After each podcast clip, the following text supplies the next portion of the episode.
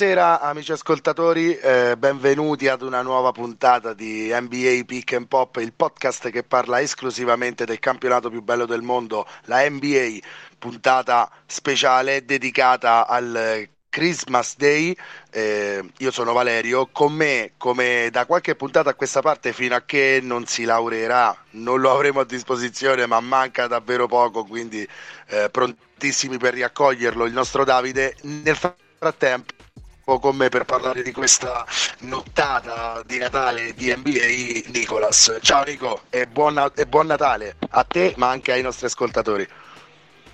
Ciao Valerio, ciao, è un piacere risentirci e ecco, anch'io mi unisco al tuo augurio di buone feste a tutti i nostri ascoltatori, a Davide che comunque come sempre ci dà una mano in regia fortunatamente e sì, andiamo subito ai canestri che ci sono stati sotto l'albero eh, come come sempre è per l'NBA, il, il, regalo più bello sono le cinque partite che si susseguono dal pomeriggio eh, fino sì. alla, al, alla notte inoltrata. Ben detto Nico, hai detto proprio bene, la prima partita di cui dobbiamo parlare, da cui è iniziata questa questa notte NBA che ci ha detto molto, valuteremo le 10 squadre che, che, hanno preso parte a queste partite e vedremo le loro prospettive prendendo spunto anche eh, proprio dalla partita di Natale. Eh, si deve iniziare per forza, sia cronologicamente perché è stata la prima partita di cartello, ma anche perché siamo sul campo più importante del mondo, dal Madison Square Garden, vestito a festa per l'occasione Nico, eh, anche perché la livrea del parquet del Garden eh, di de, della partita tra Knicks e Hawks era veramente bellissimo. E, è, è venuta fuori una partita altrettanto bella da parte dei Knicks. Degli Hawks un po' spenti valuteremo eh, loro mh, mm, subito dopo New York. Eh, Knicks che invece eh, sono in un periodo un po' difficile Nico. Eh, sembra proprio che la difesa eh, che l'anno scorso le ha contraddistinti Tinti eh, quest'anno stia funzionando molto meno ed in attacco il miglioramento che si aspettavano non sta arrivando ehm, o quantomeno non sta arrivando quanto si aspettavano.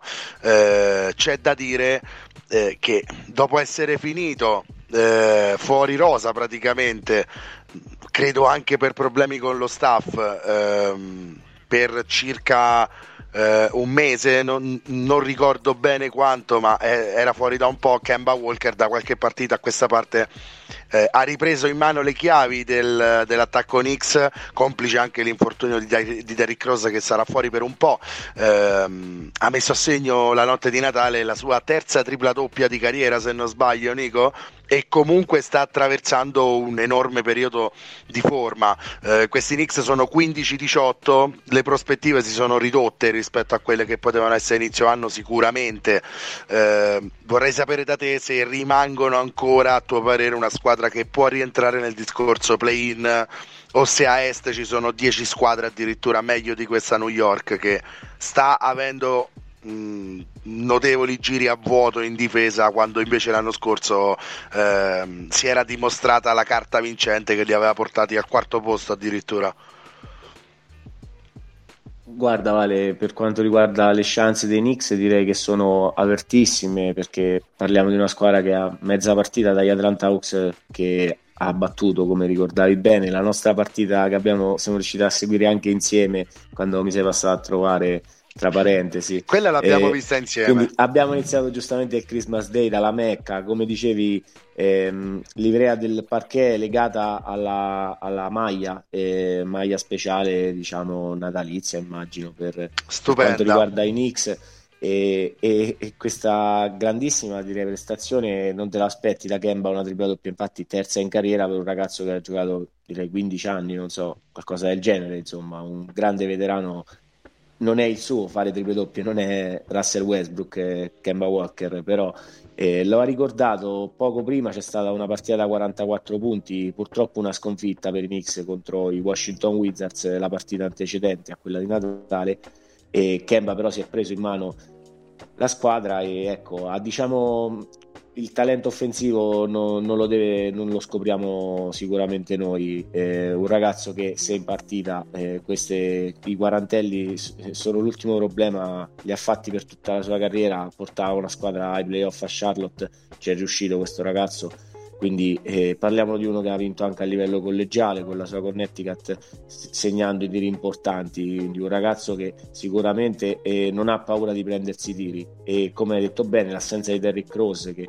sembrava magari poter eh, rallentare New York ha invece ritrovato Kemba che ha diciamo smentito eh, Tom Thibodeau che non lo vedeva più nelle rotazioni aveva, ecco, dava spazio anche ai giovani rookie ma Kemba eh, è stato per direi una decina di partite fuori, fuori dagli schemi dieci ecco, partite stavo controllando esatto facendo di necessità virtù il ragazzo quando è stato rimesso in campo eh, ha fatto vedere quello che sa fare. Lui è il ragazzo dell'area del Bronx di New York, quindi per lui vale ancora di più eh, una tripla doppia a Natale, che è la prima per un eh, New York nickel baller eh, eh, nel Christmas Day. Quindi eh, ha messo il suo nome nella, nella storia della, di una delle franchigie più importanti, perché ecco, loro c'erano nella prima palla a due. E, ehm, e per ecco. andare su Atlanta, ecco, io direi. No, no, aspetta, prima di andare prima di andare su Atlanta, Nico, vorrei mh, mm, chiederti. Eh, cioè, è, questa, è questa la squadra che i Knicks dovrebbero tenere fino a fine anno per assaltare questi playoff? Andrebbe cambiato qualcosa? Mi spiego, eh, RJ Barrett sembrava stesse eh, sulla buona strada, sembrava fosse su una buona strada per ehm, diciamo, esplodere definitivamente, bisogna dire che anche guardando le cifre è andato incontro a una contrazione notevole invece perché sta segnando meno di 15 punti di media, sta tirando da 3 col 34% e sta fornendo davvero poco gioco perché anche i 2.2 assist soltanto quando Tibodo cerca di fargli tenere palla in mano molto tempo insomma sono anche termometro del fatto che forse non è lui che deve tenere la palla in questa squadra. Ehm, dall'altra parte eh, stanno venendo fuori i giovani perché Quickly ehm, sta disputando la stagione in doppia cifra di media e magari ce l'aspettavamo di più. Eh, gli amici di Knicks Nation ci avevano già parlato di questo Quentin Grimes che sta tirando col 45% da 3 eh, Nico potrebbe essere lui magari un'implementazione buona per il gioco che vuole fare eh, New York che sta puntando molto sui tiratori e dargli qualche minuto in più? Cioè deve cambiare il minutaggio di qualcuno salire eh, salire e scendere eh, qualche, qualche, qualche, giocatore eh, dovrebbe rimanere fuori rosa a posto di Kemba Walker. Insomma è diverso, sono diversi questi Knicks rispetto all'anno scorso, però non posso credere che dipenda soltanto dal fatto che Fournier e Walker non difendano, eh, che non siano difensori di razza, c'è qualcosa che è cambiato. Sì, ovviamente eh, inserire due giocatori cambiare il, il, contesto della squadra ha portato sì, ad un drastico calo delle prestazioni difensive di questa squadra che era tra le migliori l'anno scorso e quest'anno invece non è diciamo in top 15 e, però ecco per quanto mi riguarda eh, gli stessi Indiana Pacers che sono a un paio di partite una partita e mezzo dai Knicks secondo me sono ancora ipoteticamente in corsa, visto che la stagione NBA, eh, essendo veramente lunga, eh, offre sempre eh, diciamo quella piccola chance di magari riuscire a girare la stagione. Ovviamente questo magari non è il caso dei, eh, dei Magic e dei Pistons, eh, quelle squadre che stanno... Ve lo ricordiamo, prima o poi la faremo la puntata su quelle che diciamo inseguono un po' a distanza le altre, ecco. E sì. venendo ai Knicks, per quanto mi riguarda, io credo che potrebbero fare qualche mossa, visto diciamo come sta andando la stagione, forse provare a cambiare qualcosa potrebbe essere eh, diciamo una mossa che magari li porta a, a migliorare però potrebbe anche essere un errore. Magari questa squadra ha giustamente solo bisogno di altre partite e tempo per metabolizzare l'inserimento di questi due ottimi attaccanti e, e individualmente e non grandissimi difensori. Questo è poco ma sicuro. Però, come hai detto tu, c'è un ragazzo come Quentin Grimes, eh, ci sono mh, direi Alec Burks che ha preso un ruolo importante per Tibodo, è uno dei suoi fedelissimi. È un ragazzo che mh, è stato messo in quintetto, poi adesso è tornato in panchina con il, il reinserimento di Kemba, però è un giocatore che dà sempre il suo contributo. Eh, c'è il vecchio Touch Gibson eh, che ecco con Derrick Rose dai tempi di Chicago e di Thibodeau insomma sono più che fedelissimi eh, di coach Tips c'è direi Nerlens Noel che quando il buon Mitchell Robinson purtroppo ogni tanto salta qualche partita di troppo e per fortuna c'è Nerlens Noel che non lo fa rimpiangere però penso che sia questo il nome che purtroppo insieme a quello di RJ Barrett che ha sta però secondo me semplicemente avendo dei problemi al tiro secondo me il ragazzo la crescita comunque la sta facendo e sì eh, le, le, squadre avversarie vedono che il tiro non sta andando come dovrebbe andare quindi è anche una cosa mentale di sfidarlo il ragazzo magari purtroppo eh, continua magari ad avere serate al tiro come quella di Natale, uno su 8 da 3, i numeri sono lì per, per essere letti, quindi non, eh, non, diciamo niente di strano e speriamo che RJ si riprenda la prossima partita ne metta 3 su, 4, eh, 3 su 4 di triple, però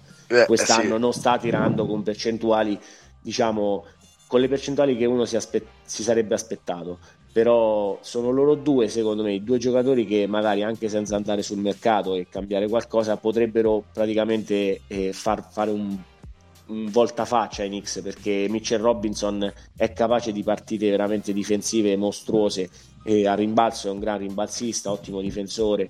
Eh, secondo me deve trovare solo continuità. Questo ragazzo ecco.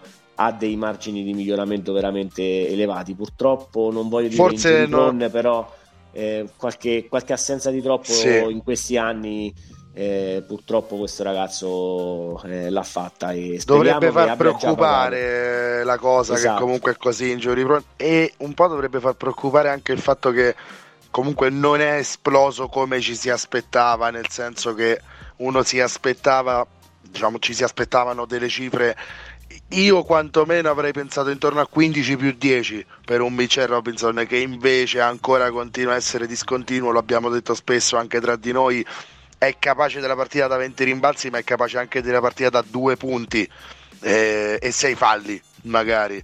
Eh, quindi sì, diciamo ecco... il problema se posso ecco i 15 punti sono direi troppi anche in aspettativa perché il ragazzo mm, ecco, ma... non ha movimenti, è un, ovviamente un terminale direi da... Sì, però ti aspetti eh, uno area. che spazza tutto praticamente, mm, che sopra il ferro praticamente è tutto suo, eh, invece non è proprio sempre così. E, e chiaramente se non sbaglio Mitchell Robinson viene anche dal secondo giro del draft, quindi forse c'era anche un motivo eh, se non era in top diciamo della sua classe. Eh, ci sono dei limiti mm, io forse mi ero fatto troppe illusioni su questo giocatore. Eh, io ti volevo provocare prima con le mosse sul mercato volevo provocarti a vedere se magari si parlava di Julius Randall perché ecco Randall secondo me adesso che ha ancora un altissimo valore sul mercato potrebbe essere mosso. Certo era stella de- della squadra, certo è, è, il volto principale di questa squadra, ma abbiamo anche capito che o gli affianchi una stella più grande di lui o non è che possa portare i Knicks molto lontano. Il, il buon Randall, che è un ottimo giocatore, ma che sta dimostrando una volta di più quest'anno, secondo me, Nico, di non avere le doti del leader eh, di una squadra e non so se tu hai questa impressione, ma per me Randall ha un grande valore in questo momento e potrebbe soltanto vederlo scemare. Aumentare più di così non credo. Guarda, sinceramente, ecco, mh, presa solo la partita di Natale, eh, il ragazzo comunque ha, fatto una doppia doppia e direi ha mh, sinceramente guidato i suoi a questa No, ma lui gioca bene, eh, Nico. Sì, no, esatto, però ha un Atlanta che comunque eh, aveva tre Young fuori, quindi ecco, poi ci arriveremo anche agli Hawks, quindi diciamo che ci si aspettava che i Knicks eh, riuscissero a vincere eh, sul loro parquet e questo hanno fatto. Randall è un giocatore, direi, come hai detto bene tu, mh, possibilmente una, una co-star eh, più grande di lui eh, potrebbe semplicemente eh, aiutare il ragazzo a non essere poi eh, triplicato e essere l'unica fonte di gioco per, per una squadra che ha comunque un allenatore che la metà campo offensiva non direi che non la guarda per niente, però eh, non è quello il forte eh, della squadra. Io mh, mm, sinceramente ecco, eh, li vedo quattro volte all'anno quando si scontrano con i miei Celtics. Ecco, sono sempre belle Nico... partite, però non è l'attacco che fa brillare gli occhi, almeno eh, adesso sì, ci sono ottimi talenti e sono una squadra che è capace di segnare 100-120 punti magari, però eh, nella loro metà campo devono riuscire a trovare la quadra. Eh, non dico come l'anno scorso che eh, li porta al quarto seed del, della conference stupendo il mondo ma che almeno insomma. almeno il play-in io credo che sia alla loro portata. Poi come dicevi bene ci sono eh, tutto l'est eh, per una volta e dai tempi di, di, Michael che non accadeva con un est con non so 10 no 10 no ma 7, 13, squadre, 13 squadre competitive comunque. no parlavo di sopra il 50% ah, okay. 6-7 squadre non lo so perché la classifica ovviamente e non succedeva sempre... da un bel po' e non succedeva veramente da tanti anni quindi eh, che l'Est sia una tonnara, lo diciamo alla prima puntata, sì. e ecco, i Knicks sono a mezza partita da, dal play-in, sì. quindi le loro chance sono lì. E sul fatto, come dici tu, certo, Randall adesso ha un valore, potrebbe questo col passare del eh, tempo diminuire. Eh, anche perché ha peggiorato che... nettamente tutte le cifre. Eh? Sto guardando sì, eh, in diretta e ti dico. Come RJ Barrett, come eh, la squadra ha avuto un'involuzione se si vanno a guardare i soli numeri però secondo me bisogna avere una visione più di insieme e visto che manca ancora direi più di mezza stagione i Knicks hanno tutto direi per acciuffare il play-in al minimo credo e poi ecco sul, sulle mosse di mercato io mh, mm, mi riferivo magari a movimenti tra virgolette secondari e aggiungere qualche pezzo alla second unit o magari un buon titolare però ecco non muovere eh, Randall o RJ Barrett eh, o, no diciamo... era una provocazione non succede. Solo per dire insomma solo per dire che eh, eh, pur sempre sì le cifre non dicono niente ma è pur sempre un lungo che tira con meno del 50% da 2 e che sta tirando col 33% da 3 dopo il 41% dell'anno scorso che sta producendo 5 punti in meno meno rimbalzi, meno assist, sta producendo meno trastoppate e rubate messe insieme dell'anno scorso. Ok, siamo d'accordo, si è distribuito un po' più tutto, però le cifre nude non sono a favore questa volta di, di Randall, eh, che rimane sempre un giocatore, ripeto, che è un lungo e che non riesce ad arrivare al 50% da due. Quindi Mm, bene ma non benissimo. Rapidamente per andare su Atlanta invece è così, parlavi di Trey Young che sta saltando eh, qualche partita ultimamente, certo le ha giocate praticamente quasi tutte e questa Atlanta si si trova comunque 15-17 è solo mezza partita avanti ai Knicks come eh, ci stavi sottolineando e però il roster è lo stesso che ha stupito nella seconda parte di stagione dell'anno scorso. Forse Nico a questa squadra manca la spinta emotiva che aveva saputo dare Macmillan eh, una volta subentrato. Se ne è parlato molto. Perché fondamentalmente non è cambiato quasi nulla eh, in questa squadra, ma è partita come l'anno scorso molto molto piano. Allora è, un, è Mm, come, come, possiamo dire, è nei piani di Atlanta partire così piano nelle regular season o, o, o c'è qualche cosa che si è rotto nel giochino e non si riuscirà a ripetere il risultato dell'anno scorso? Adesso la palla di vetro non ce l'abbiamo, chiaramente, però ecco, mh, mm, fare una valutazione su una squadra che eh, ha avuto anche molti infortuni, chiaramente De Andre Hunter ha giocato soltanto 11 partite quest'anno, Okongu ha giocato 3, partite nelle ultime, nelle ultime, gare, è stato in campo con più regolarità e al Garden non c'era. Mm, uno su tutti che è involuto sicuramente è il Gallo, Nico. Eh, il Gallo sta giocando meno, sta giocando eh, abbastanza male dal punto di vista del tiro, eh, un 41% dal campo che insomma lascia, lascia poco all'immaginazione. In generale lo vedo abbastanza piantato sui piedi. Ecco, siamo sul viale del tramonto per Gallinari. Non voglio parlare tanto di Atlanta. Gallinari dovrebbe cercare un'altra destinazione per puntare al titolo, Nico? O secondo te è qualcosa di ancora importante nel progetto di Atlanta? Guarda, non... io credo Così che facciamo, facciamo basket nel senso. Sì, saprà ritagliarsi il suo spazio, però purtroppo non ha lui, diciamo, credo lo status o eh, qualcosa per poter dire voglio essere scambiato, fare buyout e andare magari in un'ipotetica situazione eh, migliore, diciamo i Nets per dire o eh, i, Warriors per fare un altro nome sull'altra conference.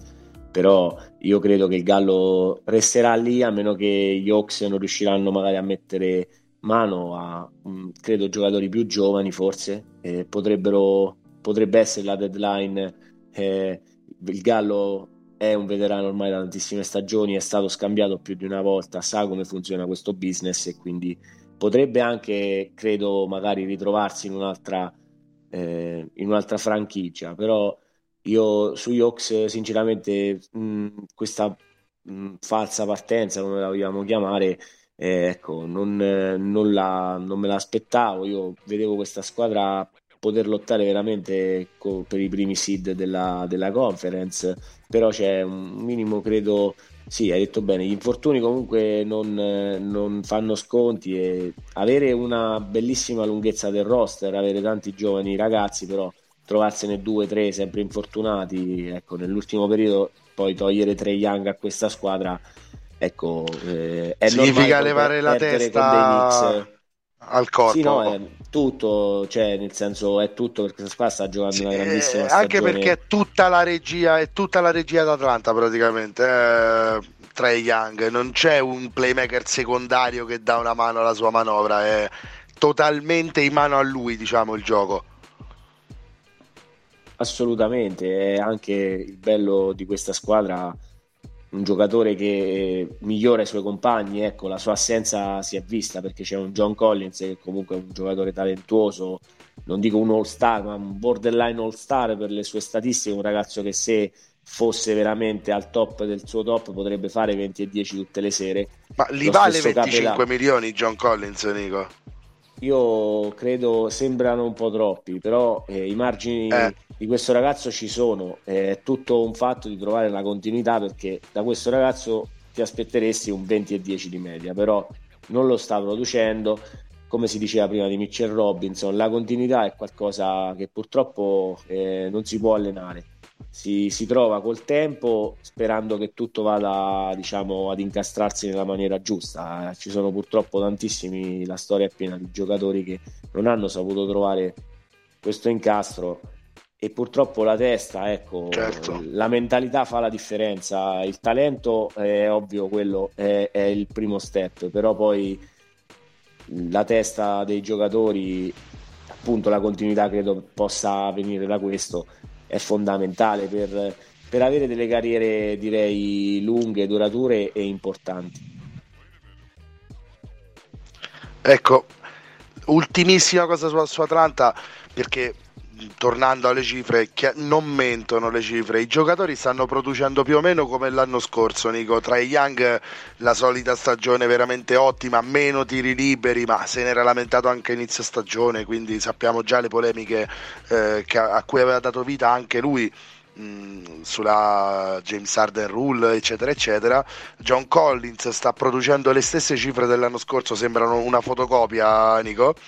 Eh, così come Werther sta segnando un pochino meno ma in maniera più efficiente bisogna dire allora forse che è Clint Capela il colpevole comunque eh, nel peggioramento di gioco degli Atlanta Hawks perché sta producendo la peggior, stazio- la peggior stagione di tutta eh, la sua carriera eh, non sto dicendo che sia lui, eh, dico sarà, sarà uno eh, dei punti dolenti di questi Hawks perché sta producendo nettamente stag- la stagione peggiore della sua carriera con lo stesso impiego dell'anno scorso, sta tirando un 4% abbondante in meno da due e per un centro come lui che conclude sempre al ferro è tanto e sta tirando col 48% ai liberi. Quindi eh, è, è qualcosa di veramente involuto anche il processo di Clean Capela ai liberi è passato dal 63% di tre anni fa al 48% di ora. È un, è un Capela distratto che non sta sul gioco, forse.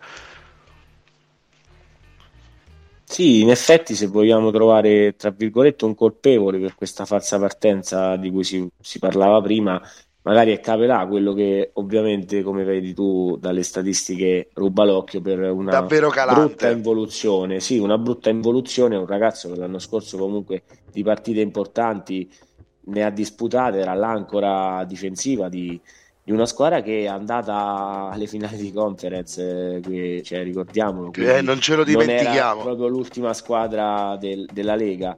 E, mm, non saprei per, mh, trovare una spiegazione eh, perché ecco. Ehm, un, un, crollo così verticale perché ecco come dicevi tu una, i liberi ok però la percentuale dal campo di un centro che appunto gioca in aria. Eh, Capelà si diceva prima di Mitchell Robinson, eh, Capelà anche lui non ha movimenti, non è un giocatore che, mh, che, ha possessi imposte, che può crearsi il suo tiro, quindi è un giocatore che termina le azioni, magari certo quando c'è Trey Young è più facile, quando gioca Delon ecco. con tutto il rispetto esatto. per, per, il buon Delon non, non è eh, la gli spazi cosa. sono meno Quindi, larghi ecco. ha, ha, peggiorato ulteriormente ovviamente le sue statistiche però eh, i numeri non mentono e credo che questo sarebbe il ragazzo da chiamare in causa e tra virgolette diamoci una svegliata a migliorare incominciamo insomma. a tornare sui livelli dell'anno scorso perché sulla lunghezza di questo roster ecco speriamo di rivedere De Andre Hunter che è una di quelle ali direi 3D che piacciono adesso ha molto atletismo, ragazzi ha fatto vedere veramente delle belle cose e purtroppo quest'anno praticamente non ha giocato, ha giocato un po' all'inizio. Ma anche l'anno scorso si è, si è, rotto esatto. quasi subito e da lì sta avendo dei problemi eh, costanti, speriamo proprio che non perderemo questo talento perché Hunter le prime partite dell'anno scorso aveva fatto vedere cose meravigliose per Atlanta soprattutto in difesa da, aggiungeva veramente tanto. E sì insomma Capelà sicuramente uno degli imputati. Non stiamo dicendo che la stagione di Atlanta sia fallimentare, stiamo dicendo che bisogna darsi una svegliata, hai detto bene tu Nico, se si vuole puntare a qualcosa di in più di un play-in, di un banale play-in, anche perché diciamocelo, per uno come Capelà tirare col 57% da due è davvero, davvero poco, davvero, davvero poco. Eh, ti aspetti un, oltre il 65% diciamo da Capelà. Eh, detto ciò, eh, questa era la prima partita, forse ci abbiamo perso più tempo di quello che avremmo dovuto, ma eh, è anche più di una settimana che non parliamo di NBA, quindi la, vo- la, voglia di snocciolare eh, è tanta. Passiamo alla seconda partita, Nico. rientrava Gianni Santetocumpo eh, tra le fila dei Milwaukee Bucks, Milwaukee Bucks che eh, hanno subito molto i Boston Celtics nel primo tempo. C'era questa bella sfida subito dopo Atlanta-New York, ehm, sfida che è stata all'altezza della, della Christmas night sicuramente. Eh, Boston che si è parecchio sciolta nel secondo tempo, Nico, e, e subisce, va a subire 70 punti dai campioni in carica perde quasi in doppia cifra tutti e due i quarti, si fa recuperare e, e perde la gara 113-117. Um, ehm, Milwaukee attualmente 22-13, andiamo a snocciolare rapidamente um, dopo Boston. Boston invece sta nella stessa situazione di New York eh, e Atlanta fondamentalmente, Nico, 16-17, quindi un'altra partita, un'altra mezza partita avanti agli Hawks forse eh, una squadra che però eh, ne abbiamo parlato tante volte anche fuori dalla, da, dalle nostre puntate ehm, fu- fuori dall'orario di podcast diciamo. Una squadra che forse lei sì ha bisogno di muovere qualcuno dei suoi asset prima che perdano il loro effettivo valore. Io te lo dico sempre, ehm, per quanto tu possa adorarlo come giocatore e in difesa dia veramente il 120%, non il 110%, però eh, Marco Smart in attacco quest'anno sta eh, condannando parecchio Boston secondo me Nico perché non arriva al 40% dal campo non arriva al 29% da 3 e, e tira tanto da 3 e, e, in generale produce sempre più o meno le stesse cifre. Quindi non c'è un miglioramento del gioco di Marcus Smart che sicuramente è veramente un boost in difesa però comincia a diventare un po' un buco nero in attacco. E questa squadra io credo che abbia bisogno invece di un giocatore che palla in mano ti dia sicurezza. Quindi forse io credo sia il caso di puntare a un ha un playmaker di livello, d'altronde si è cercato di fare con Kairi, si è cercato di fare con Kemba e secondo me era quella la mossa da continuare a fare. Forse Smart non è proprio il giocatore che può fare questo, così come non lo è ma mai nella vita Dennis, Dennis Schroeder, quindi questa Boston è, è un'ottima squadra direi per gli effettivi, però rimane un po' acefala dal punto di vista della regia. E non so se tu la vedi in questo modo Nico, però a questo punto finisce sempre che si debbano isolare i soliti Jays e quindi affidarsi al loro talento che è strabordante ma non può portarti ad un titolo. Sì, no, però giusto per chiarezza, ecco, come Atlanta aveva il Gallo fuori per il Safety, Trey Young fuori, il Williams, certo. diciamo 4-5 giocatori, i Celtics che si sono presentati sul campo dei campioni in carica ne avevano di assenze perché ecco Schroeder, eh, Josh Richardson, eh, Al Orford eh, anche lo stesso Enas Canter non è stato della partita per non parlare di Bruno Fernando eccetera, Rodney Smith quindi i Celtics erano un po' con le rotazioni tirate e io sinceramente ho visto una squadra che ha dato tutto sul campo ha fatto una gran bella partita sono stato felicissimo di, avere, ecco, di vedere spazio a Peyton Pritchard che è, è, è l'unico direi in quella cabina di regia che ha come diciamo eh, io quello di essere un pass first guy insomma un ragazzo che cerca la giocata di squadra. E lo stesso Smart che eh, è il playmaker è l'unico che 5, 6, 7 assist a partita può distribuirli perché mh, diciamo anche la, il suo tipo di gioco è quello di coinvolgere i compagni eh, molto più di Schroeder che invece ha come sua grande direi mh, arma quella di avere ecco, questo primo passo di saper mettere punti e in, in, breve tempo mettere molti punti quando trova la serata eh, infatti giusta. il giocatore da second unit esatto sì non è sicuramente un giocatore che mette il ritmo i compagni e questo ecco si sta rivelando magari una, una piccola, ecco, un piccolo rallentamento a quello che magari uno ci si aspetterebbe da, dei Boston Celtics, che però, ecco, come dicevo, non arriva mai. È arrivata oggi la notizia che stasera ci, una partita, ci aspetta una partita contro i Minnesota Timberwolves e purtroppo visto che già ce n'erano pochi di giocatori nel e anche Jason Tatum si è aggiunto alla lista e sarà disponibile per questa serata. Quindi ecco mm. sul giudicare i Celtics io ricorderei comunque a tutti che qui di assenze è da direi un paio d'anni. Da quando è scoppiata la pandemia e l'Eltes che non si finisce più. lo conosciamo molto bene dalle parti del Massachusetts. E tra le note liete oltre a ecco che già, eh, già citato Peyton Pritchard eh, vorrei sottolineare Time Lord eh, mio protetto Robert Williams che eh, nel primo tempo ha fatto secondo me vedere qualche sorcio eh, verde a, al, al greco che poi alla fine si è preso la partita in mano. Ehm, i Milwaukee Bucks con i loro Big 3 eh, sfortunatamente Adetucompo ha giustamente chiarito Safety Protocol eh, il giorno della vi- vigilia di Natale così pro- per essere pronto in campo no no ma poi a, lo sapevamo a regalarmi no? una sconfitta Quindi... però ecco eh, i Bucks eh, non li scopriamo eh, io ecco avevo eh, questa speranza che i Celtics non dico vincessero la partita però giocassero la partita e questo è stato però prendere magari 15-20 punti con tutte le assenze che c'erano poteva anche starci.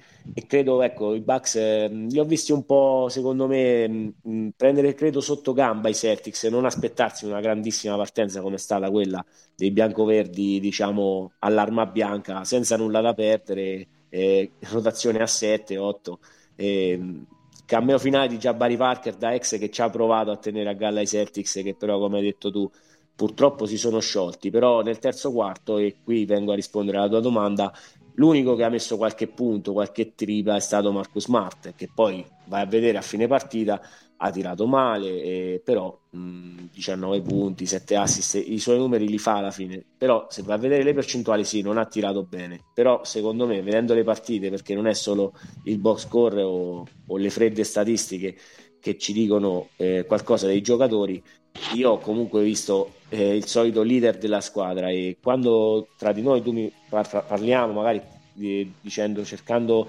Tatum o Brown eh, devono evolvere il leader. Eh, secondo me questo non è perché è Smart il leader eh, di questa squadra e probabilmente avrai ragione tu e solo il tempo ce lo dirà.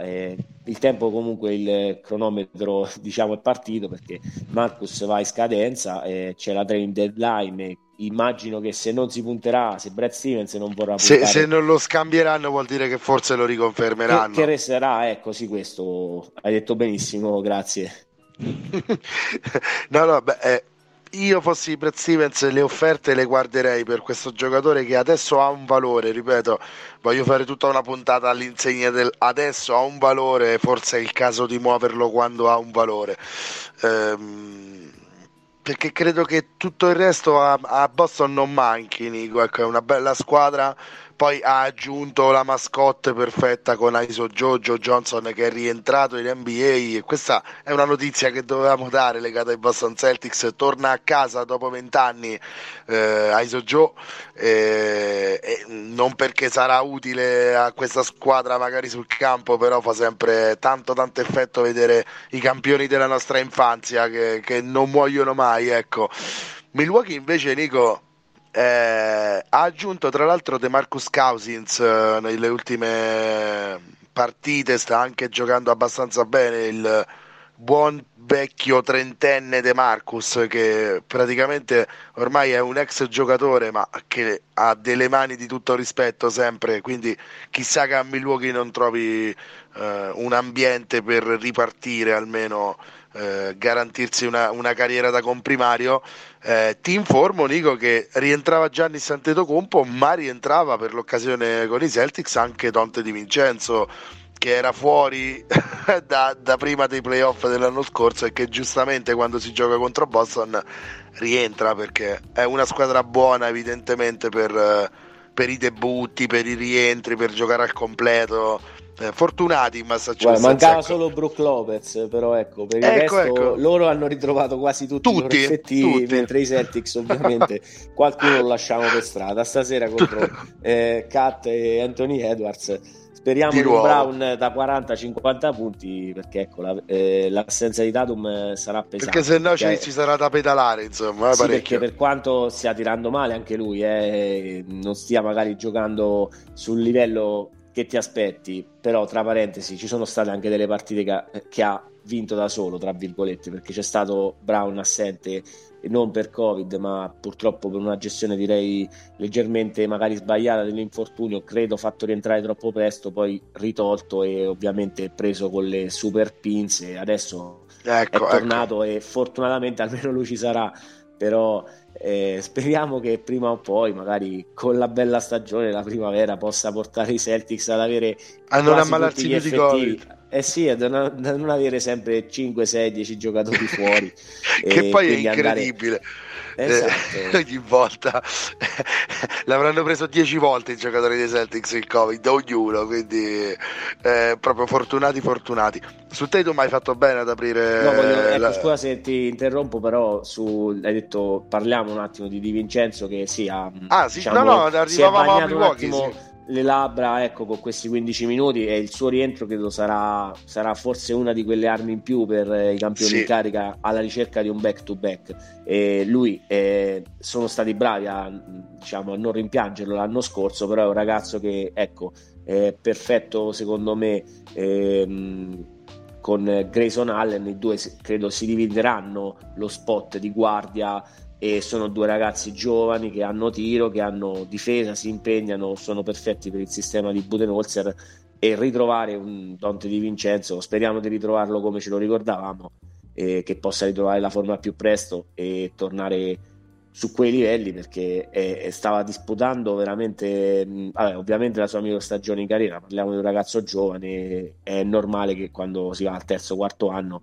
si arrivi magari a quello step, però era proprio una sicurezza e a, diciamo al tempo dei playoff avevo paura che potesse pesare questa assenza, poi sono stati bravissimi Gianni e compagni a non, a non rimpiangerlo e a trovare la forza di, di andare ad imporsi per vincere un titolo meritatissimo però ecco ritrovare lui spero ritrovino anche Brook Lopez eh, che purtroppo quest'anno forse sta pagando il conto a, a Father Time e gli anni passano per tutti, sta avendo un po' di problemi eh, di infortunio, però cioè, hai detto bene, il nostro amico De Marcus eh, si è preso lo spot di, di centro titolare e direi e le mani c'è, ce le ha c'è l'idolo, il vero diciamo centro non dico titolare ma quello che vince le partite che è in coppia con Giannis è l'idolo del, del, del Feeder Forum Bobby, Bobby. Bobby tipo Bobby Jones quando stava a Rieti uguale. Bobby Bobby. Grande Bobby Portis è idolo a Milwaukee. Comunque Enrico io credo che i Bucks tra Grayson Allen Dante Di Vincenzo e Pat Connaughton abbiano il trio di bianchi più forte di tutta la NBA eh, il bianco che vorresti squadra fondamentalmente ottimo fisico grandissima difesa e grande tiro, eh, tre giocatori che saranno fondamentali soprattutto in ottica playoff, ma fondamentalmente qui c'è poco da fare Nico. Se Holiday, Middleton e Antetokounmpo sono in campo tutti e tre insieme, per Milwaukee arriva quasi sempre una vittoria e poi un Antetokounmpo che sta tirando di più rispetto ai, agli altri anni e, e, e, e che diciamo sta trovando anche più continuità dalla lunetta quando serve, eh, ma, ma, soprattutto, ma soprattutto ecco, è un giocatore che continua a essere incredibile giocando appena 32 minuti di media, è un giocatore che continua a dominare totalmente le partite anche quando... Eh, non è il migliore eh, in campo. Quando questo trio eh, gioca insieme, Milwaukee continua ad essere una squadra terribile da affrontare. E la Credo... domanda. 14-2 fossero eh, 13-2 prima di affrontare i Celtics o qualcosa del genere comunque, ecco. con tutti i loro big three insieme e Gianni ecco ce lo si aspettava però è stato comunque fuori 5-10 giorni e ecco l'abbiamo ritrovato sui suoi livelli eh, il, il, solito dominatore. Ecco. Sì, eh, insomma. Il due metà campo, sia... attacco e difesa soprattutto, perché ecco, questo è quello che mi piace. Eh, purtroppo era l'avversario di Natale, quindi eh, diciamo mi ha un po' rovinato eh, la festa, però eh, mh, obiettivamente è un grandissimo che gioca sulle due metà campo. Un è un MVP e un Defensive Player of the Year ogni anno. È sempre in lizza lì per prendere questi due premi. Quindi è uno dei migliori della pista. Ci sono ancora dei grandi che stanno magari iniziando a invecchiare. Tra poco questa lega sarà sua. Se già, già è sua perché si è preso il titolo, però sua, ecco, sì. secondo me, proprio per prendere il dominio, diciamo, totale. totale ci, fra un paio d'anni eh, si parlerà greco in, tutta, in tutti sì, gli Stati Uniti proprio sicuramente cestistici quantomeno eh, quindi Milwaukee è una squadra che se ha questi tre effettivi in campo è una contender tutta la vita. Non è tanto importante chi ruota intorno a loro, è importante che loro siano sani e che, e che continuino a stare in campo perché anche l'anno scorso l'hanno fatto vedere. Eh, sono in grado tranquillamente di portare la squadra al titolo sono veramente un big three da playoff Giruoli dei Chris Middleton e Gianni Antetokounmpo quindi Milwaukee che comincia a scaldare i motori in vista playoff Boston che deve accelerare notevolmente se vuole fare una stagione come secondo me dovrebbe fare all'altezza di quello che uno si aspetta dal roster di Boston. Eh, tanto torniamo su Boston sicuramente nelle puntate successive perché eh, come non tornarci? Mm, partita successiva eh, dopo Boston Milwaukee andiamo rapidi anche perché eh, abbiamo ancora tre partite e quindi sei squadre. Quindi rapidamente Golden State eh, Warriors, Phoenix Suns, eh, Warriors che si presentavano in Arizona, Nico, ancora senza Clay Thompson, eh, ancora senza Jordan Poole, con un sacco di giocatori acciaccati e che comunque riesce a portare a casa la partita contro dei Phoenix Suns che sono la miglior versione dei Suns che io abbia mai visto eh, con i miei occhi, ancora meglio dell'anno scorso, come tra l'altro mi, ci aspettavamo tutti e due. Eh, è una squadra che va eh, sul campo dei Suns, ripeto, e va a strappare la vittoria con uno Steph Curry che tira stavolta così e così, ma con un 8 Porter che negli ultimi minuti prende in mano la partita e segna 10 degli ultimi 12 dei Warriors, dei Warriors se non sbaglio e porta la, la, squadra della Baglia alla vittoria 116-107 nuovo sorpasso quindi per Golden State su Phoenix eh, mezza partita di distanza tra le due quindi lotta che sarà veramente eh, senza quartiere fino alla fine immagino, immagino io. Eh, ma Warriors Nico che fanno sempre più paura in questo campionato. Cioè questi non hanno Clay Thompson non hanno Jordan Pulle che è il degno sostitu- sostituto di, di, Thompson non hanno Damian Lee che è il degno sostituto di Jordan Poole eppure te la vanno a vincere a Phoenix con Otto Porter che negli ultimi due anni ha, ha giocato 35 partite ehm, è il sistema di coach Kerr che proprio funziona alla grande in questa NBA Nico è che il basket si sta modellando nelle mani di questo allenatore che eh, sta secondo me a, livello tattico mettendo le mani su, sul gioco e sulla lega e, e, e sta mettendo una grandissima ipoteca sul fatto che lo metteremo nel discorso della top 3 coach all time eh, da qui a poco secondo me perché anche un Gary Payton, eh, sem- un Gary Payton eh, non padre sembra un signor giocatore secondo, perché secondo. Eh, secondo esatto. Se non sapevo se era secondo o terzo quindi sono stato zitto. Anche lui sembra veramente un grande giocatore in questo sistema.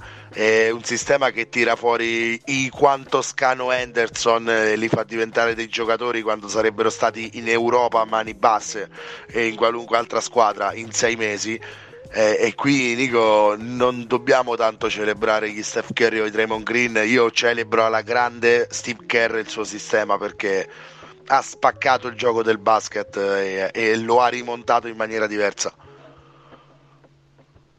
Sì, non, non, c'è tanto da aggiungere se non faccio il nome di Kuminga che sta ecco ultimamente anche. trovando un po' di spazio e ecco questo ragazzo ha messo anche lui insieme a Otto Porter, vado a memoria, una un bel reverse, diciamo i canestri importanti sì, li ha messi quasi tutti Otto Porter in una stretch nel quarto quarto negli ultimi minuti dove ha messo penso, Ma due triple in fila eh, due triple in fila, ti... sì, marca... sì esatto, ecco perché eh, la difesa di Michael Bridges e compagni è comunque diciamo cercato e c'è riuscita esatto, a top rallentare un po'. Eh, Steph però eh, purtroppo ecco eh, la coperta è corta per quanto sei una grandissima squadra difensiva eh, non puoi coprire tutti e quando trovi ecco, un 8 porter eh, dal nulla possiamo dire sotto l'albero che regala ai Dubs è una vittoria che ecco come hai detto bene adesso li proietta al primo posto in, comunque un, uno scontro che sarà con eh, i Suns fino direi alla fine della, della stagione perché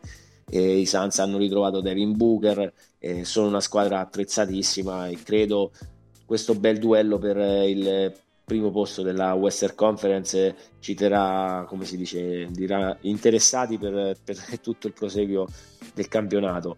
E, e ne, ha, ne mania Bielsa ovviamente anche lui ha trovato spazio eh, nella partita di Natale viste le tante assenze anche per i Warriors che anche quella di Guadala Ehm, le hai dette tu, tutte le altre le hai citate, non le vado a ripetere, soprattutto quella di Clay Thompson. Ricordiamo un certo Clay Thompson che, che, che comunque sta per Noi rientrare. speravamo di trovare sotto l'albero. Io ecco, avevo, avevo questo. Ma lo troveremo nella calza, Nico? Probabilmente sì, per la Befana, non so. Eh, si parlava di gennaio. Speriamo di rivedere Clay con, eh, con fascetta e, e il suo tiro, soprattutto di rivederlo presto eh, non esatto. che ne esatto. abbiano bisogno gli Warriors, però sarà bello rivedere un campione come lui e eh, tornare a, a, deliziare i nostri occhi da appassionati di basket con eh, la sua grande classe e il suo talento.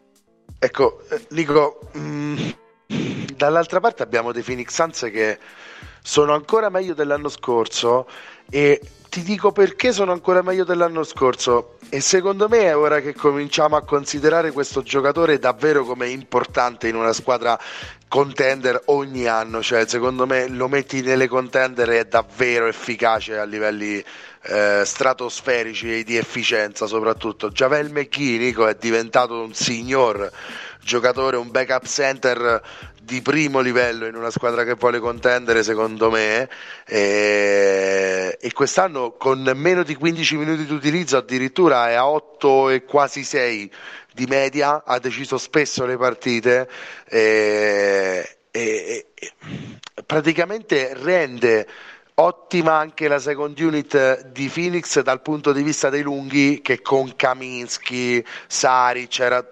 abbastanza gli unici dubbi venivano da là diciamo. Ecco con un centro come Javel McGee che è ancora atletico abbastanza da tenere i suoi pari ruolo anche più giovani e che salta che stoppa che ha il timing che riesce a fare tutto in campo anche abbastanza bene difendere a 4-5 metri dal ferro è l'aggiunta perfetta a una squadra che era già rodatissima in un solo anno e, e, e avendo Chris Paul eh, a fianco oltretutto riesce ad essere anche incisivo sul piano offensivo.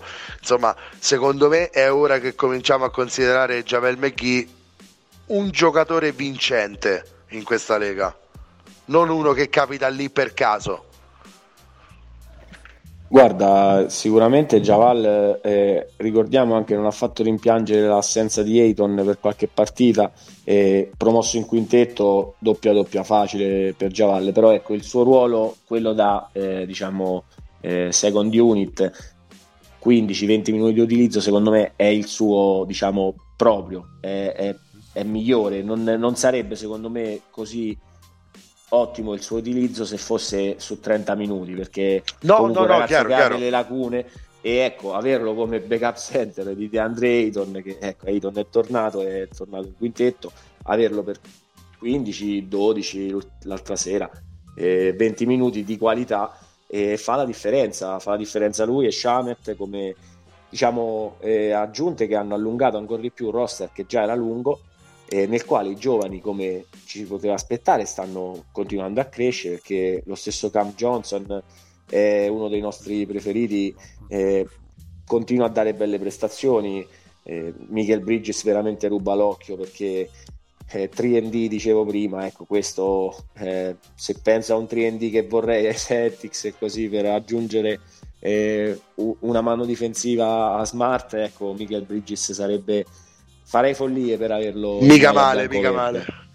Eh, però ecco, eh, il nome l'hai fatto e ci torniamo sempre lì. Chris Paul Father Time non sa chi sia o cosa sia il tempo, per lui non passa, è stato cristallizzato. E... non l'hai incontrato. CP3 continua così a, eh, diciamo, a cercare, ecco, non è riuscito a vincerla questa di Natale, ma ne sta vincendo tante di partite e sta, mm, li sta guidando con eh, direi sua, il suo essere un floor general come ce ne sono stati veramente pochi nella storia del gioco. E quindi direi che eh, su queste due squadre ecco, non vorrei eh, sollecitare ecco, di cambiare partite, ma parliamo di due corazzate, direi che fosse Call of Duty di due Juggernaut che praticamente sono 50-60 eh, vittorie, ecco, a seconda se, se la fortuna magari li, li, li tiene integri. Gira più o gira meno, ecco. Esatto, però le, le, le, oscillazioni delle vittorie, insomma, sotto a 50 sarebbe qualcosa di incredibile, direi di impossibile quasi. Siamo lì, siamo lì, esatto. No, dicevo, per me Javel McGee rimane come uno dei suoi soprannomi, stavo controllando The Big Secret, è uno dei più grandi segreti di questa NBA, meglio nascosti, nessuno lo nota e da tanti anni eh, è il backup center delle squadre che vincono, Nico, e non è un caso. Non è un caso che sia lui il backup center, evidentemente, anche ai Lakers lo era. Quindi mm, eh, soprattutto ai buoni... Warriors, visto che era ah, no, no, dico anche ai Lakers. Ecco, lì pure altra argenteria, i Lakers, altra argenteria, eh, quindi ecco, incomincia. Ecco, eh, sì, eh, ecco. diciamo... tre, tre se li ha già messi alle, alle esatto. lunghe dita di Anellini, già, già, e vuole il quarto. Quest'anno vuole il quarto e ha scelto Phoenix eh, per, per, andarlo a vincere. Mm, le altre due partite che sono rimaste, eh, parlavamo di Lakers, arriviamo a note dolenti, Nico. Uh, I Lakers sono 5 sconfitte in fila in questo momento. Eh, Brooklyn andava al nuovo eh, crypto.com eh, arena, eh, lo Staples Center è stato mandato come nome in pensione proprio a Natale. Eh, e quindi nell'arena con il nuovo nome è arrivato lo stesso risultato delle altre quattro partite, una sconfitta, sono tre in casa in queste cinque eh, ultime, un, dei Los Angeles Lakers che sì, non avevano Anthony Davis, ma dall'altra parte mancava Durant eh, e, e, e James Harden rientrava dopo il protocollo Covid è rientrato con il dentino avvelenato, direi, ha messo lì una tripla doppia per gestire la partita. Patti Mills da scudiero alfa, quale è, eh, ha sfoderato una partita dove mancano i titolari, quelli forti davvero, e quello forte davvero diventa lui. Eh, e hanno messo sotto i Lakers di, addirittura di 23 punti all'inizio del quarto quarto proprio prima che eh, lei avesse una reazione d'orgoglio, soprattutto direi trascinata da un LeBron James in formato stratosferico da 39 punti, 9 e 6 se non sbaglio eh, le altre cifre. Eh, al momento di quagliare quando erano rientrati da questo meno 23 quindi anche un gran bel comeback eh, arriva la schiacciata poderosa di Nick Claxton proprio su LeBron che credo rimarrà uno degli highlight dei Christmas, dei Christmas Day da qui a molto tempo, veramente molto bella quell'azione. Dall'altra parte Westbrook prima sbaglia un appoggio 1 contro 0 dopo aver battuto il suo eh, marcatore come gli è successo tantissime volte, cortissimo sul primo ferro in appoggio. L'azione dopo, dopo una buona difesa dei Lakers, eh, va per schiacciare Westbrook e, e primo ferro di nuovo. Ora LeBron lo ha difeso a fine partita nonostante si è visto molto contrariato tornare negli spogliatoi al BJ lo ha difeso a spada tratta dicendo Russell è un giocatore che si sbatte sul campo e dà tutto e anche quando tira male se vedo che gioca con tutto il cuore ha fatto cose meravigliose per noi questa sera ci ha dato tantissimi extra possessi. Eh, non attaccatelo sì tutto vero LeBron però eh, questa squadra è veramente tanto tanto peggio anche di come potevamo aspettarci eh, noi pessimisti su questa squadra perché io ero già molto molto pessimista ma eh, stanno andando molto sotto le aspettative già basse che io avevo e Nico, per quanto si possa difendere, gli, abbiamo, gli vogliamo bene anche come giocatore e come, come, essere umano proprio.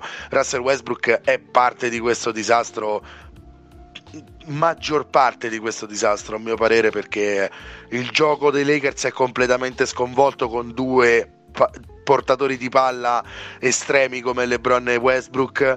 E Westbrook nei momenti in cui conta non può avere la palla per, per il pareggio o per accorciare perché 8 su 10 la sbaglia e, e, e, soprattutto è arrivato il momento veramente di correre ai ripari sotto canestro perché Howard e, e Jordan continuo a ripeterlo non possono più stare in, in, un campo NBA più di 10 minuti in questo modo perché frutta sempre parziali spaventosi la loro presenza in campo sono entrati al roster eh, sia Darren Collison che è tornato a, in attività dopo tre anni di ritiro che Stanley Johnson che ha dato qualcosa in difesa che potrebbe metterci in freschezza perché comunque ancora 25-26 anni è molto giovane il ragazzo però certo non sono questi i cambiamenti che possono svoltare la stagione Nico.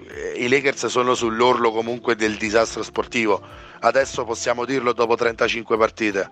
E con il campionato semplice che hanno avuto finora tecnicamente. Sì, Vale, guarda, mm, semplicemente un numero che fa meno piacere vedere vicino al nome di Lebron sono i 39 minuti, che non dico è la media di quest'anno, ma qualcosa del genere. E, e 37, prima, si prima di Giannis che ne gioca 32, e quella è la gestione che ti aspetteresti almeno eh, ipoteticamente, poi è, è, è, ovvio che se togli LeBron eh, la squadra magari va sotto di 30-40, quindi è Natale, eh, quindi gioca 40 minuti e riusciamo a presentare poi alla fine una specie di, ecco, come hai chiamato, un, eh, una partita, una partita alla fine, un po' esatto. di orgoglio, esatto. Eh, però eh, la difesa, semplicemente la difesa è il problema primo e terzo quarto io non lo so, ma penso che i Lakers prendano 10 punti a partita sempre. Primo e terzo quarto le partenze ecco, fuori dallo sempre. spogliatoio escono veramente piatti, un po'... Eh, ecco, solo con i Celtics quando eh, siamo andati al... era ancora Staples Center, siamo andati uh, per la rivincita, se la sono presa eh, i Lakers e in quella partita hanno difeso direi perfettamente. Certo, eh, la presenza di Anthony Davis secondo me qualche toppa la mette perché eh, per quanto sia un giocatore a volte irritante perché non, non va sul campo a probabilmente eh, mettere i numeri che ci si aspetterebbe a, a macinare i giocatori come dovrebbe fare. Esatto però comunque difensivamente eh, la sua assenza credo sia eh, la spiegazione di, di questo crollo verticale, il calendario non era così amico, però di queste sconfitte non tanto con i Nets, seppur rimaneggiati senza Durant, ci può stare, eh, ci può stare assolutamente con i Phoenix Suns, vado a memoria, però non, non, credo ci possa stare di prendere 30 punti a San Antonio. O 138 da, da San Antonio, esatto, diciamo. Sì, mh, prendere sempre più di 33 punti ogni quarto, ecco, ne prendi 140 e io ecco, non, non, ho altro da dire se non se spero che Stanley Johnson, l'ex Toronto, quindi possa dare un, sì. Sì, un minimo di contributo eh, perché devono guardarsi nella loro metà campo è, è lì che devono trovare sì, fondament- hanno bisogno di gambe di... quindi Stanley Johnson potrebbe andare bene hanno bisogno di braccia e gambe veloci perché non ne hanno non ne hanno sì no eh, quindi... eh, il roster è fatto di eh, giocatori che non, non, erano difensori nel loro prime e non sono più nel loro prime, quindi questo è ovvio che esatto. la difesa potesse essere un eh, diciamo issue, un problema per questi Lakers. Poi le varie assenze e alcune prestazioni, però, ripeto, secondo me non, sono veramente mh, allibito, direi, è il termine esatto, perché e ripeto, mi Bravo. aspetto, sono contento che perdano, però con San Antonio non mi aspetto che, che, che i Los Angeles Lakers perdano con Oklahoma, visto che è successo più di una volta quest'anno.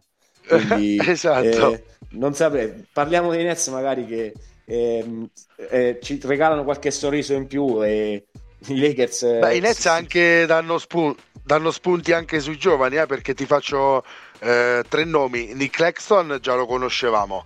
Eh, in queste ultime due settimane di protocollo Covid abbiamo scoperto anche David Duke e Kessler Edwards, Nico, eh, se non sbaglio, due giocatori sì, che eh, loro... Diciamo, i giovani che hanno eh, spalleggiato Durante in quelle prestazioni di KD che eh, diciamo era l'unico fuori dal protocollo. Purtroppo questi ragazzi hanno seguito KD invece nel protocollo e fortunatamente per i Nets sono tornati diciamo, i veterani, quelli ehm, che avevano reso questa squadra eh, il numero uno ad est eh, dall'inizio dell'anno. Mi riferisco a DeAndre Brembry, James Johnson, giocatori veterani che danno il loro contributo e a fianco a queste stelle e, purtroppo per i Nets c'era solo James Harden ma è bastato e direi anche avanzato visto visto i Lakers di questo ultimo, di questo ultimo periodo. Però mh, c'è Leston Galloway, c'è Blake Griffin che sta avendo, direi, anche lui sta pagando a Father Time qualcosa perché è un po' fuori dalle rotazioni e ecco, non, eh, non me lo aspettavo. La Marcus Aldridge era in grande spolvero. Eh, anche Aldridge stato... gli ha rubato parecchio lo scenario. Esatto. Eh. E poi è stato purtroppo rallentato. E Millsap anche. Millsap un po', io non so, l'ho visto. No, però ecco i tempi è così, però anche lui fa i conti con Father Time, come dici tu, però eh, Griffin vede il suo minutaggio ulteriormente ridotto sia da, da Millsap che a maggior ragione da Aldridge, che invece con Father Time è un po' più amico devo dire, ma anche perché il suo gioco è proprio più friendly per quanto riguarda le tempistiche di carriera. Ecco, lui ama il mid range. Il jumper di Lamarcus Aldridge pure a 60-70 anni, lui farà quei sì, jumper sì. dai 6 Lo spieghi all'accademia. Lo segna a occhi chiusi. La Marcus ha fatto no, 20.000, non so quanti punti in carriera, ma ne ha fatti Tutti così. Tutti, Tutti così. Il suo, il suo jumper è una sentenza. Tutti così, esatto. Quindi a Brooklyn hanno già il 4 perfetto, Nico. Cioè, se Aldridge rimane sano, non c'è bisogno di Griffin, ecco direi che ne no, abbiamo tanto di talento. Se posso, cioè, a parte la schiacciata, super schiacciata della vittoria, però Nick wow. Claxton è mancato all'inizio della stagione e ecco, eh, centro titolare sarà lui, penso, quando farà caldo ai playoff a, a giocare i minuti veri, per quanto la Marcus Aldridge potrà essere secondo me importante, e mentre credo, come stavamo dicendo, che forse almeno ad oggi quello che mi hanno, mi hanno fatto vedere eh, Griffin e Millsap credo che saranno eh, a fare il tifo in panchina forse. Eh, almeno eh, questo mi sembra di, di, poter dire ad oggi. Poi eh, parliamo di giocatori che hanno avuto una super carriera, sono dei grandi campioni e quindi il guizzo magari nella gara 4 possono avere l'orgoglio, sì, sì, sì. però a livello di rotazioni sarà Nick Claxton a giocare 30 minuti a meno di problemi di falli credo tutte le partite. Sì, anche perché Blake Griffin, Millsap no, va più verso Ianta, diciamo, ma Griffin ne ha solo 31, 32 si fa per dire solo perché ce li abbiamo anche noi, non sono così solo, ecco, però diciamo per il basket non è che sia vecchio Blake Griffin. Credo che stia tentando anche una transizione del suo gioco per reinventarsi, un po' alla Brook Lopez, Nico, se, se riesco a farmi capire anche dai nostri ascoltatori. Lo vedo che tende a stare più sul perimetro. Se riesce a trasformarsi in questo modo può avere ancora una carriera in NBA, altrimenti d'atletismo non è che ce n'è più molto per Blake Griffin. Ecco. Abbiamo finito, lo abbiamo finito parecchio l'atletismo. E serve assolutamente la tecnica verso una certa età e Aldridge per questo è immortale tra i tre io andrei sempre con lui tra questi tre ecco ehm, se posso il serbatoio dell'atletismo di Blake Griffin è andato in riserva glielo hanno bucato a Detroit, forse non lo so. Eh, fatto sta che ce n'è rimasto poco. Fatto un paio di schiacciate l'anno scorso, ma poco altro, poco altro. Andiamo all'ultima partita, Nico, e ce la scorriamo più velocemente, eh, anche perché ecco, d- ci sono due squadre che io non guardo volentieri perché non guardo assolutamente volentieri Dallas e non guardo nemmeno volentieri Utah per quanto mi piaccia il, l'impostazione di Utah. Perché eh, lo, sai, lo sai come la vedo io su Gobert diciamo ne abbiamo già parlato e quindi non mi rende divertente eh, il gioco eh, sicuramente. Anche il fatto di avere ecco, ali abbastanza poco mobili come Ingles o Bogdanovic eh, eh, è una questione di, di, vedibilità della partita ecco proprio no, non di qualità del gioco perché siamo tra i migliori di tutta la Lega. Sto parlando appunto di Dallas Mavericks e Utah Jets, l'ultima partita in cartello de, del Natale.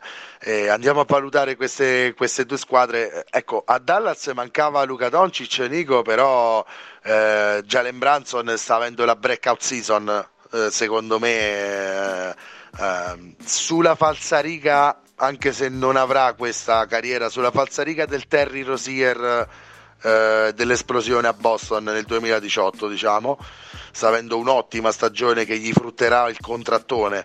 A mio parere eh, va a segno con 27 ottimi punti in questa partita, così come Porzingis che si, va, si ritrova, ecco. Ehm, tra le file di Dallas, tra le file di Dallas 27 e 9 eh, l'assenza di Doncic però Nico si fa sentire alla fine eh, Utah eh, rientra dal, dal, meno 9 del primo quarto e va a vincerla.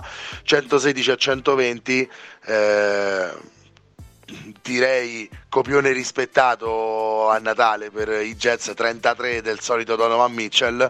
Eh, questa è una squadra Nico che eh, gioca benissimo non ha aggiunto niente se non Rudy Gay che comunque ti dà sostanza senza troppo sprecare e quindi è un buon giocatore dalla panchina.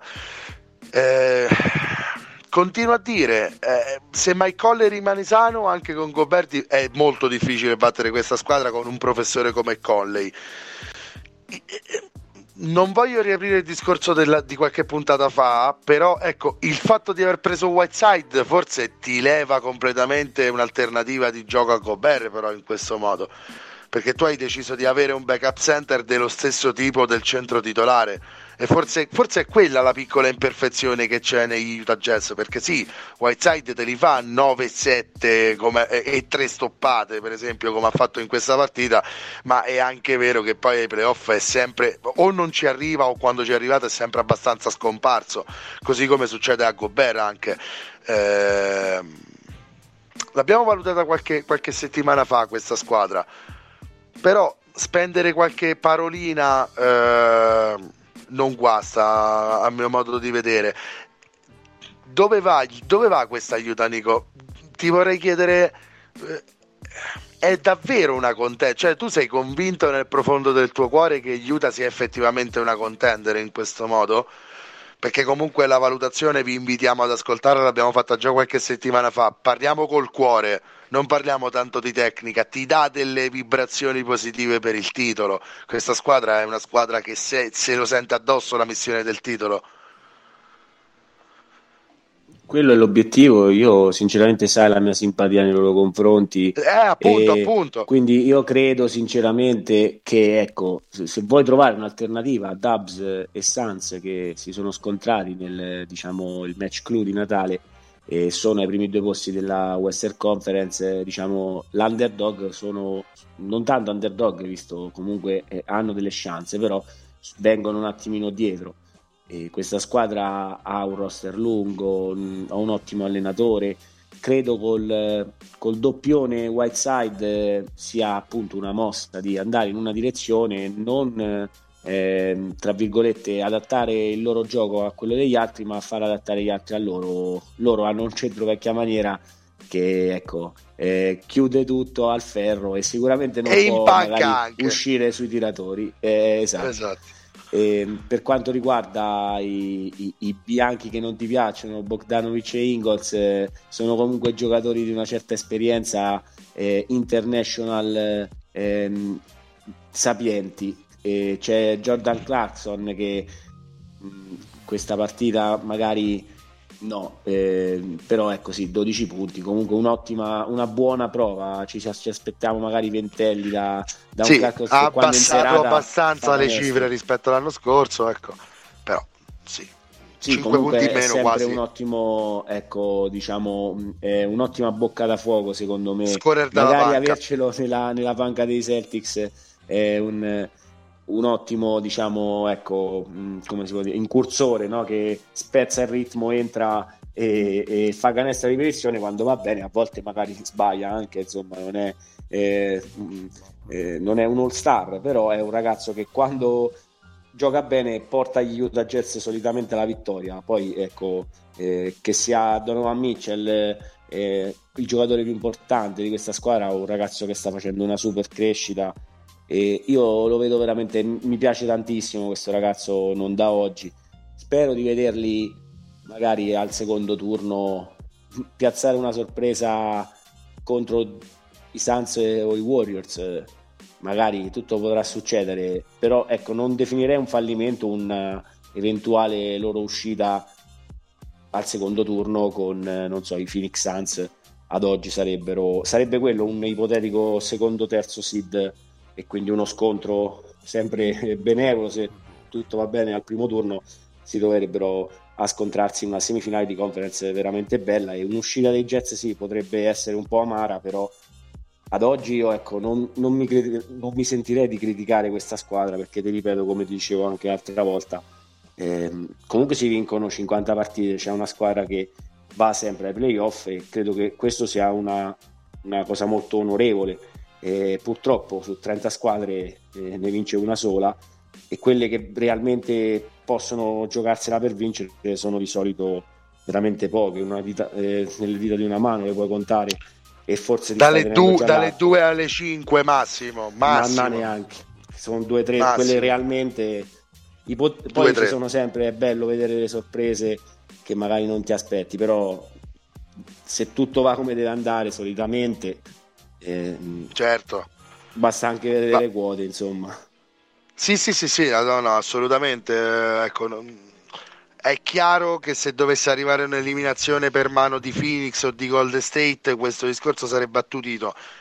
speriamo che non arrivi per mano di qualcun altro un'eliminazione, perché l'Ovest è comunque un po' bastardello eh, sul fondo, eh? ti può far ritrovare delle squadre che non volevi tro- trovare al primo turno, quindi è una squadra che può essere attaccata sotto quel punto di vista anche già dal primo turno, vedremo che evoluzione farà o se sarà la squadra dell'anno scorso e anche di due anni fa, perché fondamentalmente è rimasta quasi invariata come squadra e ha dato sempre un ottimo gioco in regular season, anche ottimo ai playoff, però sempre mostrato di avere quella punta in meno sia di talento sia di forza generale proprio della squadra rispetto a chi contende davvero.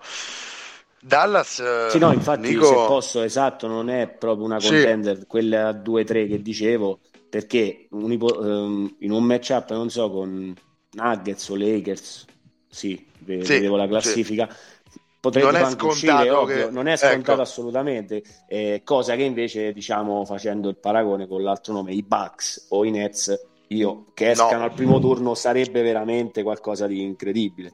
Eh, eh, sì. Non un fallimento, ma un, un'apocalisse. Uscire al primo non, turno. Esatto, non un fallimento un disastro.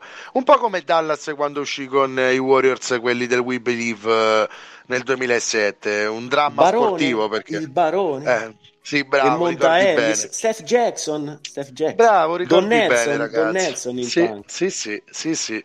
We eh, Believe, que... la numero 8 Quella... Dirk MVP. Ecco, quella era Dallas, anche questa di cui parliamo che è l'ultima squadra è Dallas, Nico. Io Dallas davvero non so più che dire. Una squadra. Se devo trovare l'aggettivo giusto, Nico, direi mediocre. Guarda, io non sono così pessimista, sinceramente a me anche fa piacere guardare. Non sono scarsi, certo, sono quando, mediocri. Quando non c'è Doncic, ecco, non me la guardo. Quando c'è Doncic la guardo con, con più piacere la partita dei Mavs e tornando a chi avevi citato, ecco, la stagione di Branson eh, c'era da aspettarselo visto che è in contract year, quindi se vuole essere pagato qualche numero doveva metterlo e è un ragazzo che non, mm, sta cercando di non far rimpiangere l'assenza di Doncic e ha le chiavi della squadra in mano. Lo stesso Porzingis sta giocando abbastanza bene, almeno i numeri e questo dicono.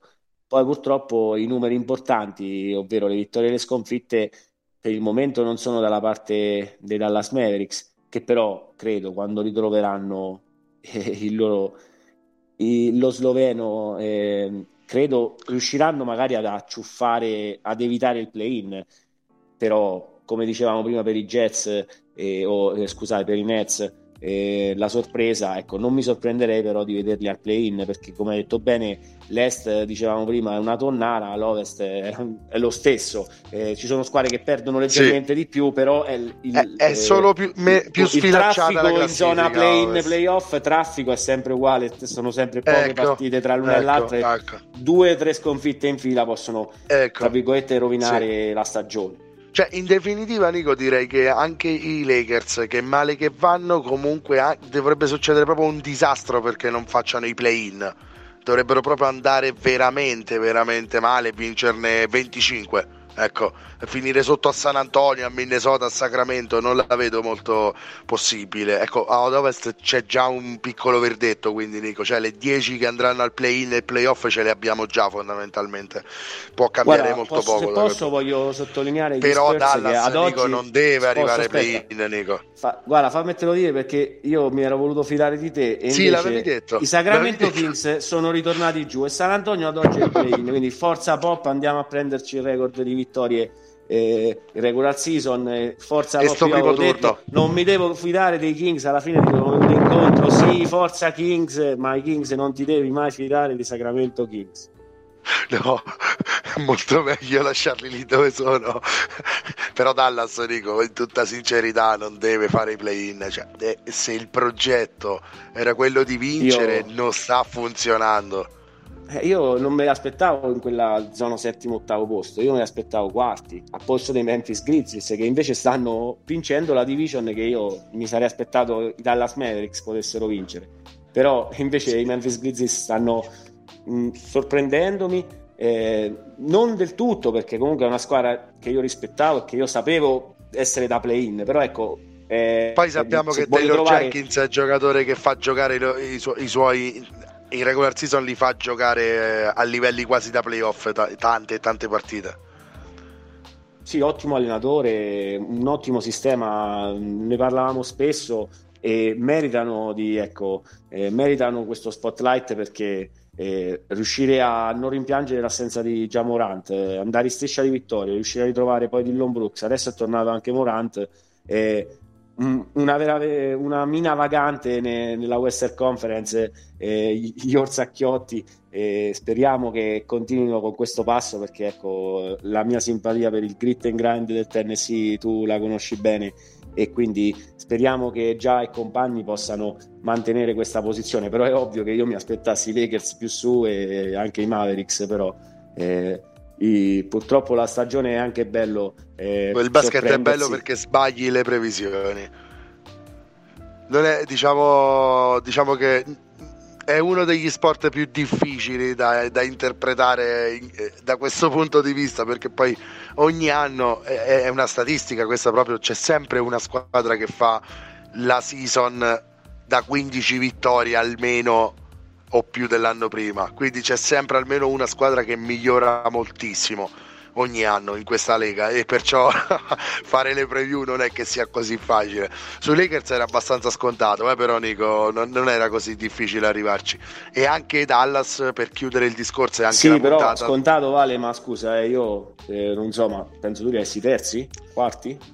Sì, no, li avevo terzi. messi comunque terzi, terzi per non far per... Eh, sì, cioè, ma per senso... non farmi prendere a male parole, eh, Nico, perché li avrei messi anche quinti, anche sesti però sai, comunque poi dopo eh, magari la spari così grande no? e arrivano veramente primi, ma io me lo sentivo che non, che non andava bene, ma non, non, è che ho scoperto la, l'America perché tantissimi, anche i nostri amici, colleghi diciamo di podcast lo prevedevano nei, nei, loro podcast che i Lakers non avrebbero fatto scintille dal punto di vista del gioco, Nico. Eh, d'altronde, d'altronde, due accentratori assoluti eh, del pallone come Westbrook e LeBron, l'abbiamo già detto, due centri che non possono stare nella Lega a un'età media altissima eh, di giocatori che non erano difensori nemmeno nel prime cioè, è un calderone da cui non può venire niente di buono. E, e, se non c'è LeBron che trascina a quelle poche vittorie questa squadra, staremo parlando di, di, di, di qualcosa di anche molto, ma molto peggio. Ecco, non è sicuramente quello che LeBron prevedeva per il suo finale di carriera, questo tipo di stagione, ne sono sicuro. Eh, per Dallas rimane sempre la solita, ecco l'ultima provocazione che ti lancio proprio, eh, per quanto Porzingis stia dando eh, gioco migliore secondo me rispetto all'anno scorso, sicuramente Kid lo sta usando meglio di come lo usava Carlisle che lo voleva fuori sempre e comunque dall'aria e non si riusciva più a far stare sotto Porzingis, quest'anno sta giocando molto più da sotto però è l'unico asset che fondamentalmente ha un vero valore sul mercato, Nico, per Dallas. Io continuo con la mia idea di doverlo scambiare. Porzingis deve andare via da Dallas per cercare comunque di riforma- riformare il progetto, perché se no tra- da qui a un paio d'anni lo devi rifondare, secondo me. Eh, non vedo molte vie d'uscita perché comunque questa squadra qui non va da nessuna parte così e ha rinnovato anche Hardaway, ha fatto dei rinnovi importanti quest'anno. Ha offerto 30 milioni sul piatto a Bullock che non è, è l'ombra del, del, giocatore dell'anno scorso. Eh, cioè, c'è poco da dire, se non cambia qualcosa questa squadra non va da nessuna parte. Ed è proprio l'ultima provocazione che ti lancio perché poi eh, chiudiamo la puntata. Eh, ecco, facciamo questo esempio, ne parlavamo prima, eh, Jets, Mads al primo turno, mi sorprenderebbe la vittoria di Doncic e compagni, però il talento di Luca mi porterebbe sempre comunque ad avere, diciamo, a non darli per morti perché avere Luca, eh, l'unicorno, eccetera, comunque è una squadra, ha dimostrato in, nei suoi due playoff, sempre contro, contro i Clippers, eh, di essere un giocatore di da playoff Luca Doncic, quindi magari quest'anno sarà l'anno buono e purtroppo eh, eh, le, le, buone abitudini si creano durante la regular season, eh, quello è poco ma sicuro, perché diciamo giocare bene, vincere partite ti porterà sicuramente sì, ed è per questo bene, che le regular season sono importanti. Non è vero che non contano niente, contano moltissimo. Sì, no, esatto. non è che i Lakers sì. diventano squadra dai playoff così magicamente, no? che fanno 35 vittorie, vanno ai play-in e poi vincono il titolo. Se tu non hai costruito una eh, chimica però, in regular eh, season... Cioè, sì, esatto, probabilmente no, però eh, sono lì per smentirti perché ecco... Eh, sono pericolosi, quei giocatori sono lì, sono pericolosi. Ecco, la, l'accoppiamento Jets-Lakers eh, lo cerchi un attimo eh, diversamente. Eh, non vedo questo, tra virgolette, eh, super favore del pronostico per i miei amati Jets eh, contro LeBron e compagni. Eh, però ecco, sarà bello vederlo contro LeBron. Si potranno, no, si potranno... i compagni.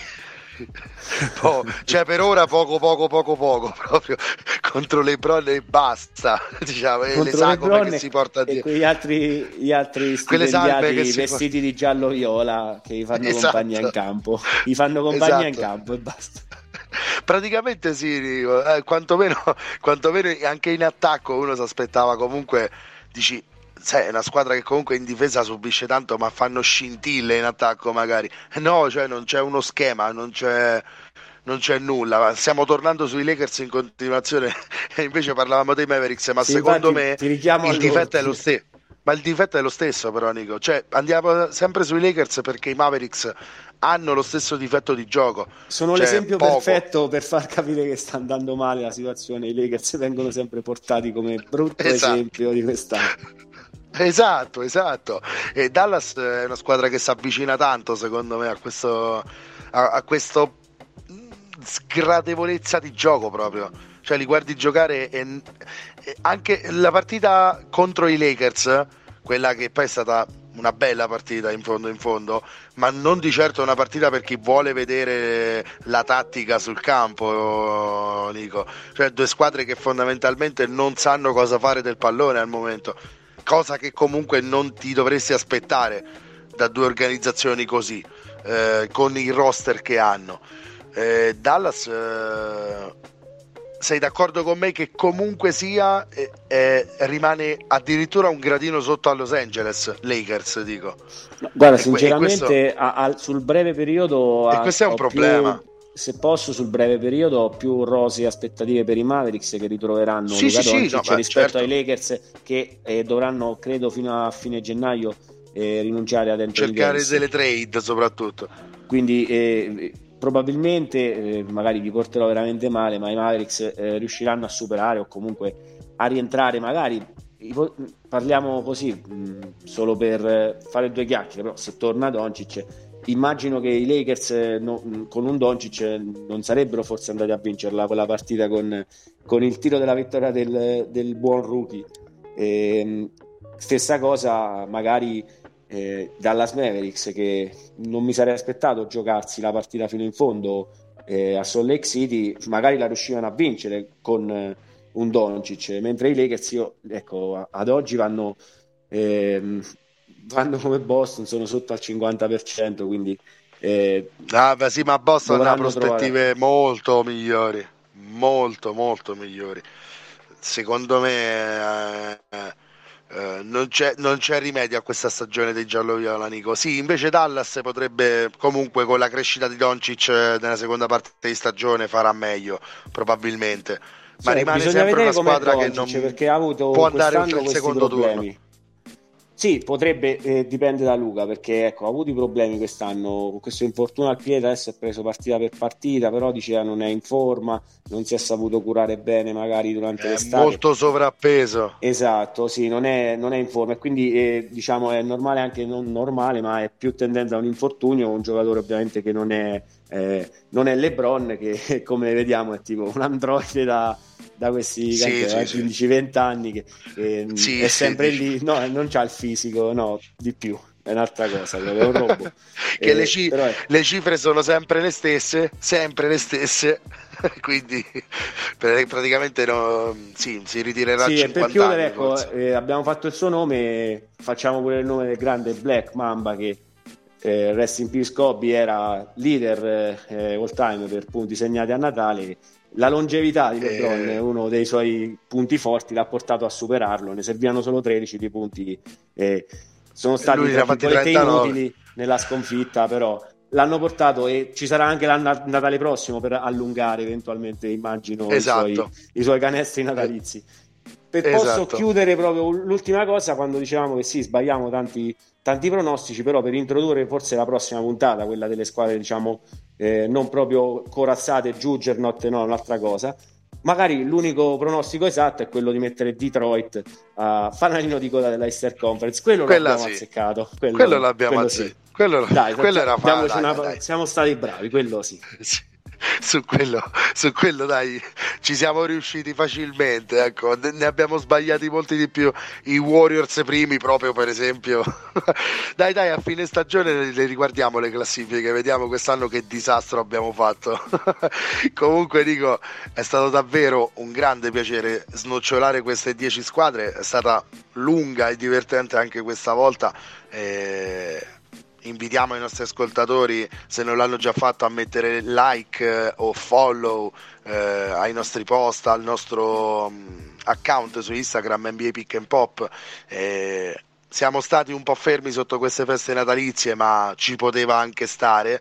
Eh, abbiamo fatto questa puntata speciale sul Christmas Day, però ritorniamo eh, presumibilmente credo anche giovedì Nico magari per questa puntata su, sulle scarse, diciamo, che poi ognuna è scarsa a modo suo, va, vanno intese diversamente le squadre sul fondo della classifica.